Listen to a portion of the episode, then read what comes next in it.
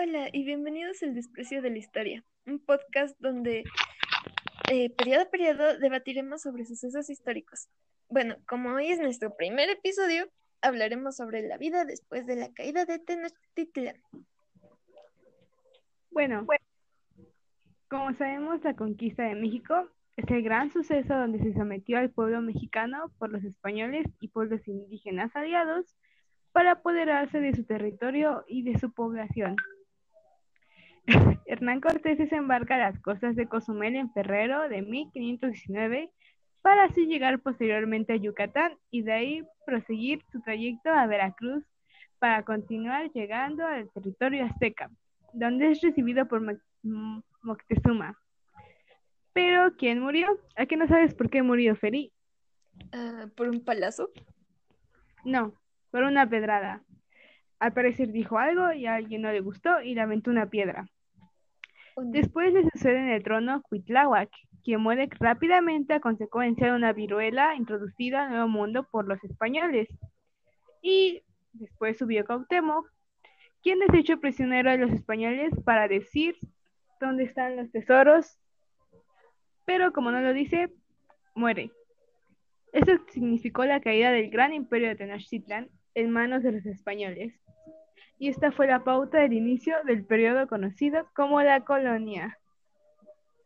Entonces, eso quiere decir, es decir, después de toda esta masacre y que los españoles vinieran, eh, podríamos decir que los españoles nos conquistaron con superioridad militar o por las grandes habilidades que tenía Cortés. Mm, no, yo creo que no, porque recordemos que los españoles eran muy poquitos cuando llegaron. Eh, más bien sería, la conquista fue llevada a cabo gracias a los indígenas que estaban hartos de la opresión de los mexicas y pues estos indígenas se unieron a los españoles para poder liberarse de los mexicas. Y en sí, yo diría que esta conquista se dio gracias a las alianzas de los españoles y los indígenas.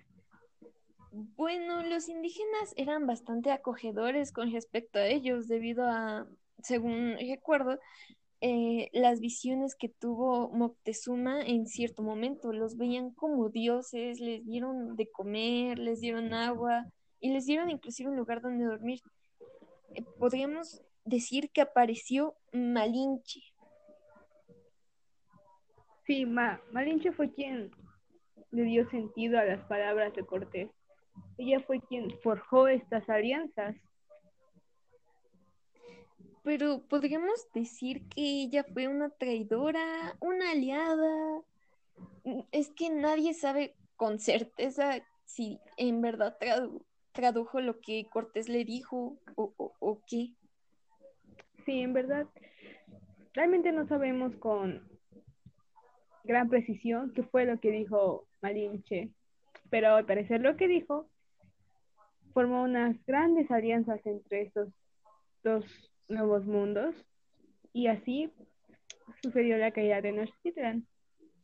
Eh, como sabemos, después los habitantes de esta ciudad fueron asediados y masacrados.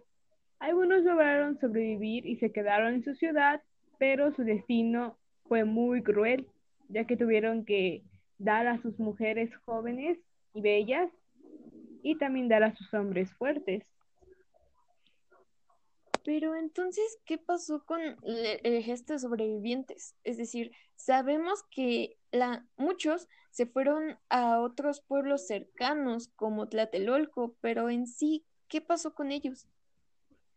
Ah, pues sí, eh, se fueron a otros pueblos, pero los mexicas no eran bien recibidos, así que al momento de llegar ahí fueron tratados vergonzosamente. Tuvieron que dar sus artículos de valor. Unos se cortaron el pelo, tuvieron que dar su oro, entregar sus insignias o entregar sus plumas de quetzal, que recordemos que era un elemento con mucho valor para ellos. Pero al parecer en una situación donde los dos estaban en peligro mutuo, estos tuvieron que unirse. En ese caso, eh, podríamos decir que los indígenas conquistadores, porque así fue eh, debido a las alianzas, eh, hicieron que otros se convirtieran en esclavos y hasta cierto punto no hubo equilibrio porque los trataban súper mal. Y, eso está muy feo, ¿sabes?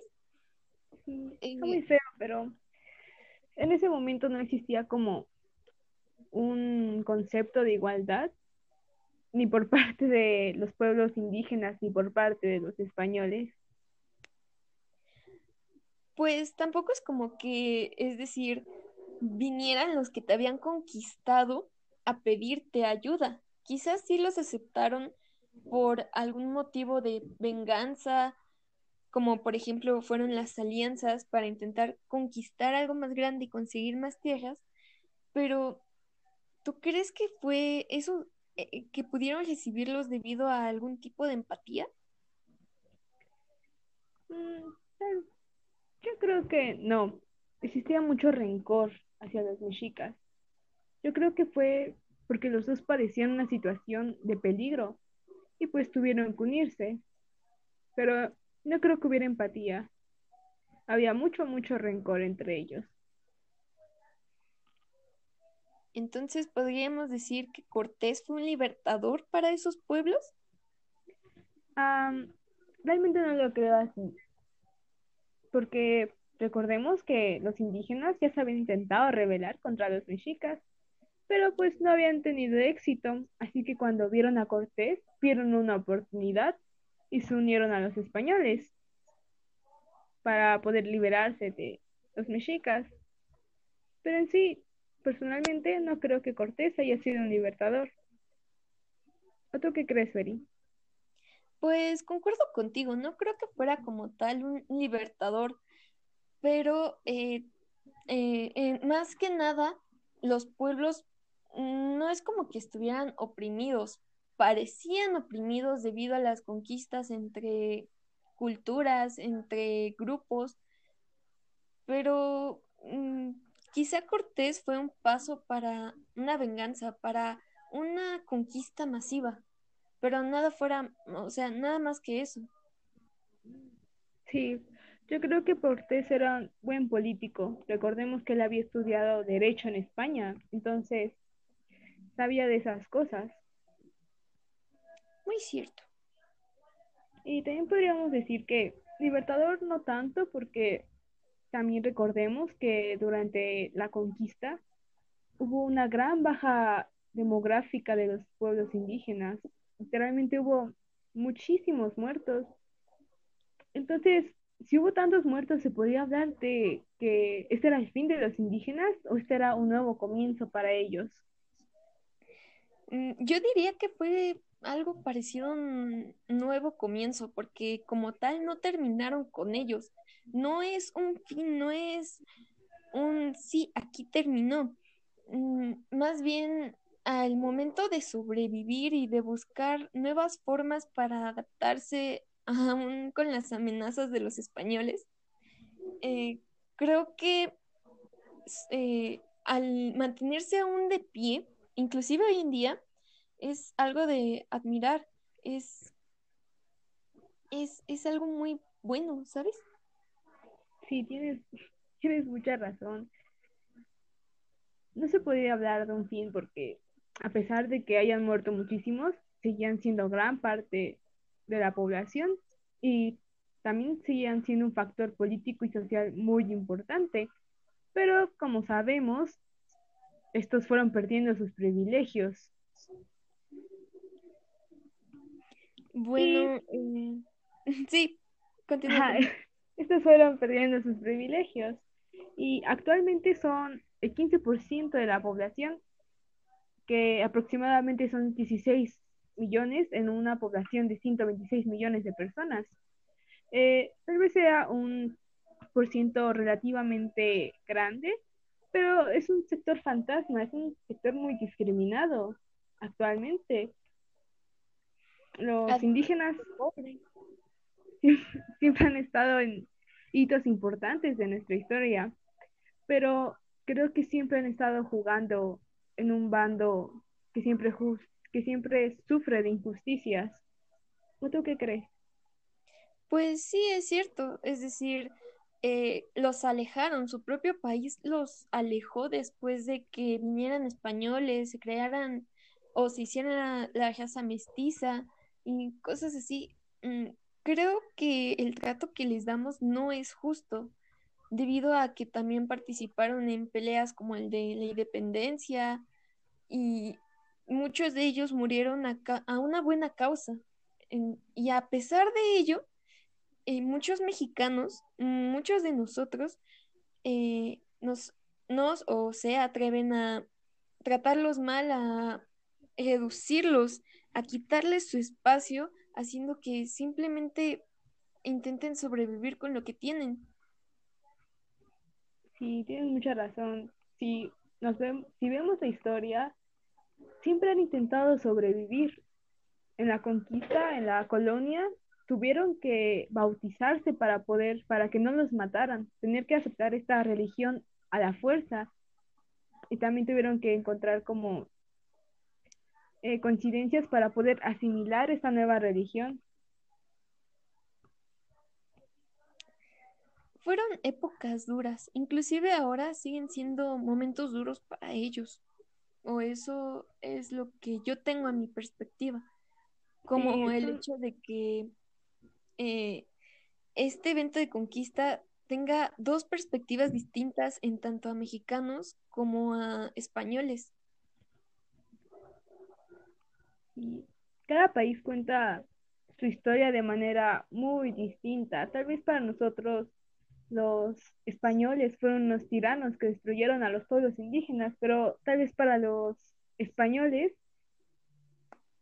fueron un pueblo que le dio libertad a todas estas personas salvajes, le dieron cultura a estas personas salvajes. En ese caso, podríamos considerar que estas son razones suficientes para decir que este es un tema aún controversial? Sí, por supuesto. Todavía existe el debate de quién debe pedir perdón o quién debe dar gracias. Eso es muy cierto. Además de que, es decir, no sabemos varios, varios datos como eh, el de la Malinche que mencionamos hace rato, eh, qué pasó realmente con ciertos grupos indígenas, qué tal si hay otros que no conocemos y que fueron importantes para la historia.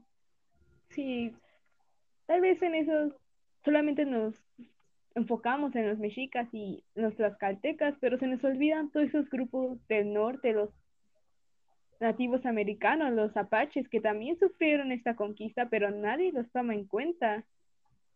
Porque al parecer la conquista solamente fue en el centro de México. Es, como, eh, es como relacionar que, digamos, eh, es, si quieres conquistar a todo México, tienes que buscar el centro, pero ellos no sabían lo que era el centro. No era un México como tal, eran varios pueblos. No existía esta alcaldía y si la tomas ya te puedes quedar con todo México. No, eran varios pueblos en México. Fueron varias conquistas. Bueno, eso nos deja mucho en qué pensar, en reflexionar sobre los conocimientos que tenemos, que nos otorgaron y que aún nos falta por investigar, por buscar. Sí, nos queda mucho tema, pero lamentablemente ya se nos está acabando el tiempo.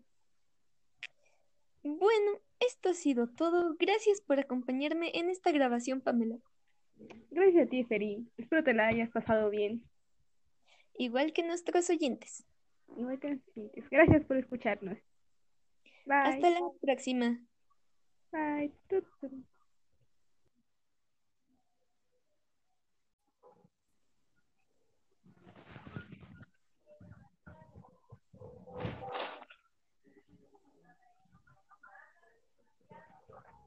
Hola y bienvenidos al Desprecio de la Historia, un podcast donde eh, periodo a periodo debatiremos sobre sucesos históricos.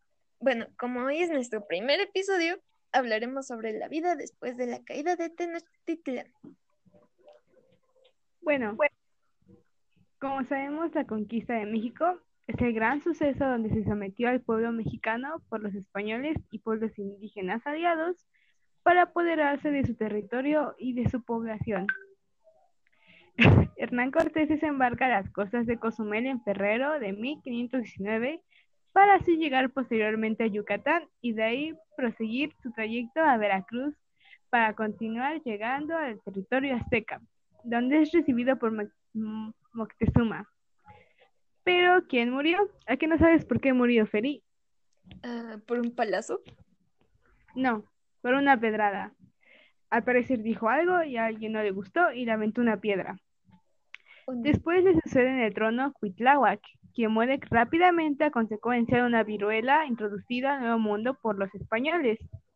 Y después subió Cuauhtémoc, quien es hecho prisionero de los españoles para decir dónde están los tesoros, pero como no lo dice, muere.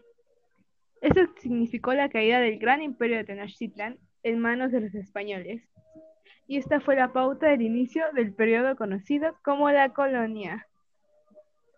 Entonces, eso quiere decir, es decir, después de toda esta masacre y que los españoles vinieran, eh, podríamos decir que los españoles nos conquistaron por superioridad militar o por las grandes habilidades que tenía Cortés. Mm, no, yo creo que no, porque recordemos que los españoles eran muy poquitos cuando llegaron. Eh, más bien sería, la conquista fue llevada a cabo gracias a los indígenas que estaban hartos de la opresión de los mexicas y pues estos indígenas se unieron a los españoles para poder liberarse de los mexicas. Y en sí, yo diría que esta conquista se dio gracias a las alianzas de los españoles y los indígenas.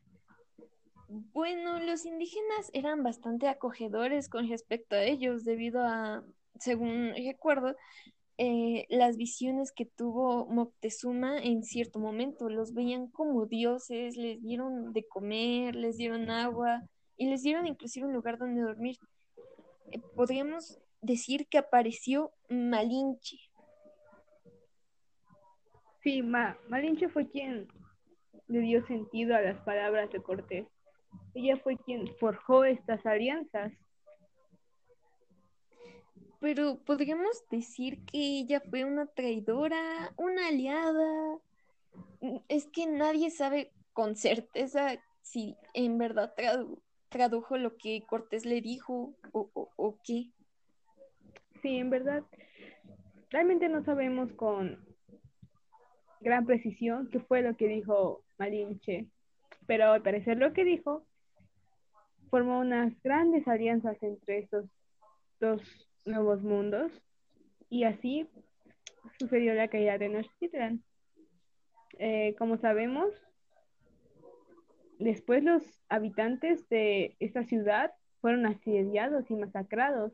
Algunos lograron sobrevivir y se quedaron en su ciudad, pero su destino fue muy cruel, ya que tuvieron que dar a sus mujeres jóvenes y bellas y también dar a sus hombres fuertes. Pero entonces, ¿qué pasó con el gesto de sobrevivientes? Es decir, sabemos que la, muchos se fueron a otros pueblos cercanos como Tlatelolco, pero en sí, ¿qué pasó con ellos? Ah, pues sí, eh, se fueron a otros pueblos, pero los mexicas no eran bien recibidos, así que al momento de llegar ahí fueron tratados vergonzosamente. Tuvieron que dar sus artículos de valor. Unos se cortaron el pelo, tuvieron que dar su oro, entregar sus insignias o entregar sus plumas de quetzal, que recordemos que era un elemento con mucho valor para ellos. Pero al parecer en una situación donde los dos estaban en peligro mutuo, estos tuvieron que unirse. En ese caso, eh, podríamos decir que los indígenas conquistadores, porque así fue eh, debido a las alianzas, eh, ah, hicieron que otros se convirtieran en esclavos y hasta cierto punto no hubo equilibrio porque los trataban súper mal. Y, y- y eso está muy feo, ¿sabes? Sí, está muy feo, pero en ese momento no existía como un concepto de igualdad, ni por parte de los pueblos indígenas, ni por parte de los españoles. pues tampoco es como que, es decir, vinieran los que te habían conquistado a pedirte ayuda. Quizás sí los aceptaron por algún motivo de venganza, como por ejemplo fueron las alianzas para intentar conquistar algo más grande y conseguir más tierras, pero ¿tú crees que fue eso, eh, eh, que pudieron recibirlos debido a algún tipo de empatía? Mm, tal- yo creo que no, existía mucho rencor hacia los mexicas. Yo creo que fue porque los dos padecían una situación de peligro y pues tuvieron que unirse, pero no creo que hubiera empatía. Había mucho, mucho rencor entre ellos. Entonces podríamos decir que Cortés fue un libertador para esos pueblos. Am, realmente no lo creo así, porque recordemos que los indígenas ya se habían intentado rebelar contra los mexicas, pero pues no habían tenido éxito, así que cuando vieron a Cortés, vieron una oportunidad y se unieron a los españoles para poder liberarse de los mexicas. Pero en sí, personalmente no creo que Cortés haya sido un libertador. ¿O tú qué crees, Feri?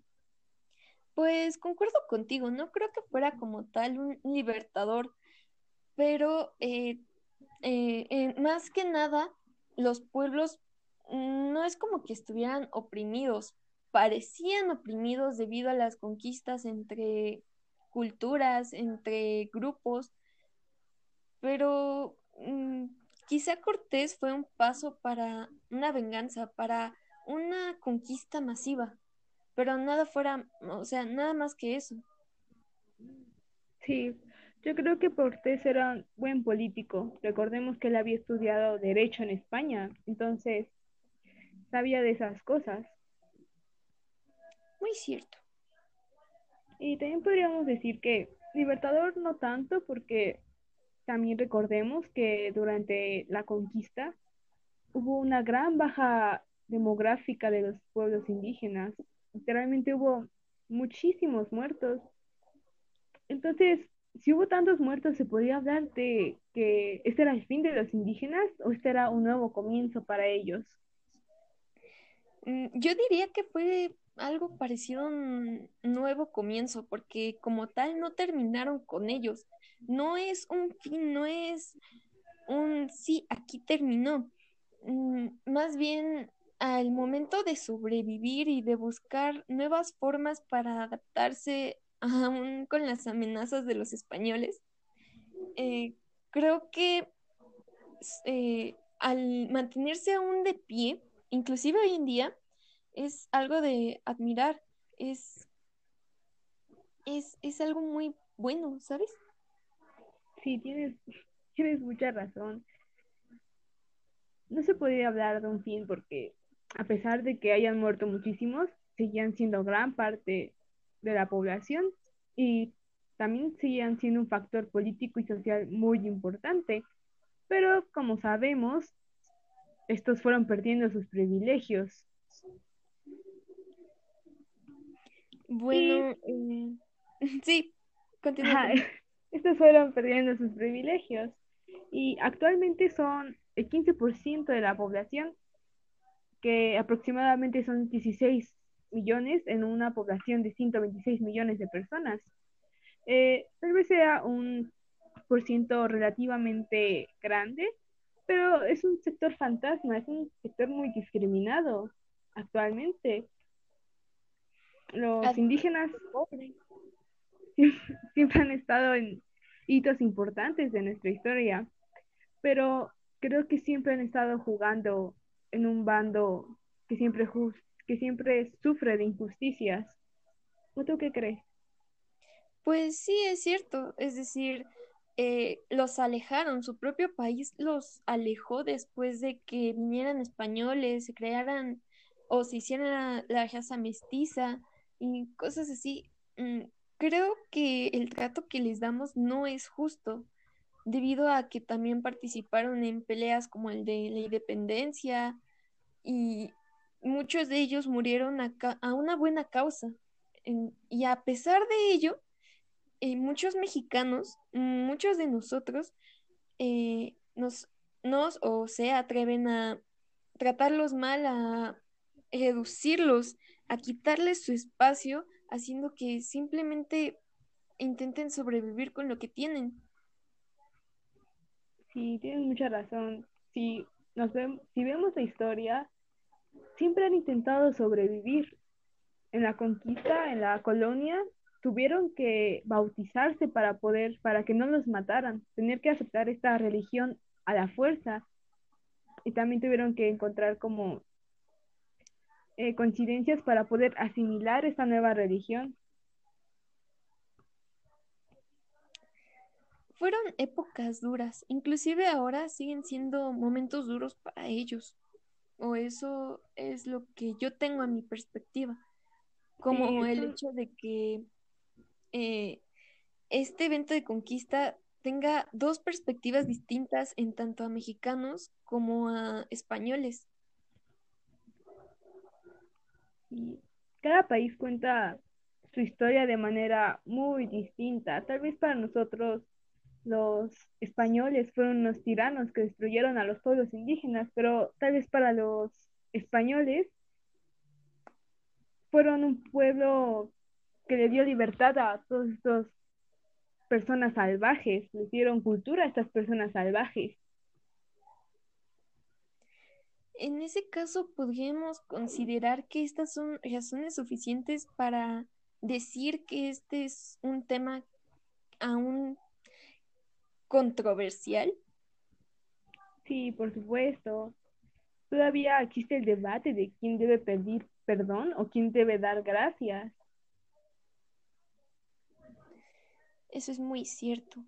Además de que, es decir, no sabemos varios, varios datos como eh, el de la Malinche que mencionamos hace rato, eh, qué pasó realmente con ciertos grupos indígenas, qué tal si hay otros que no conocemos y que fueron importantes para la historia. Sí, tal vez en eso solamente nos enfocamos en los mexicas y los tlaxcaltecas, pero se nos olvidan todos esos grupos del norte, los nativos americanos, los apaches, que también sufrieron esta conquista, pero nadie los toma en cuenta. Porque al parecer la conquista solamente fue en el centro de México. Es como, eh, es como relacionar que, digamos, eh, es si quieres conquistar a todo México, tienes que buscar el centro, pero ellos no sabían lo que era el centro. No era un México como tal, eran varios pueblos. No existía esta alcaldía y si la tomas ya te puedes quedar con todo México. No, eran varios pueblos en México. Y fueron varias conquistas. Bueno, eso nos deja mucho en qué pensar, en reflexionar sobre los conocimientos que tenemos, que nos otorgaron y que aún nos falta por investigar, por buscar. Sí, nos queda mucho tema, pero lamentablemente ya se nos está acabando el tiempo. Bueno, esto ha sido todo. Gracias por acompañarme en esta grabación, Pamela. Gracias a ti, Feri. Espero te la hayas pasado bien. Igual que nuestros oyentes. Gracias por escucharnos. Bye. Hasta la próxima. Bye.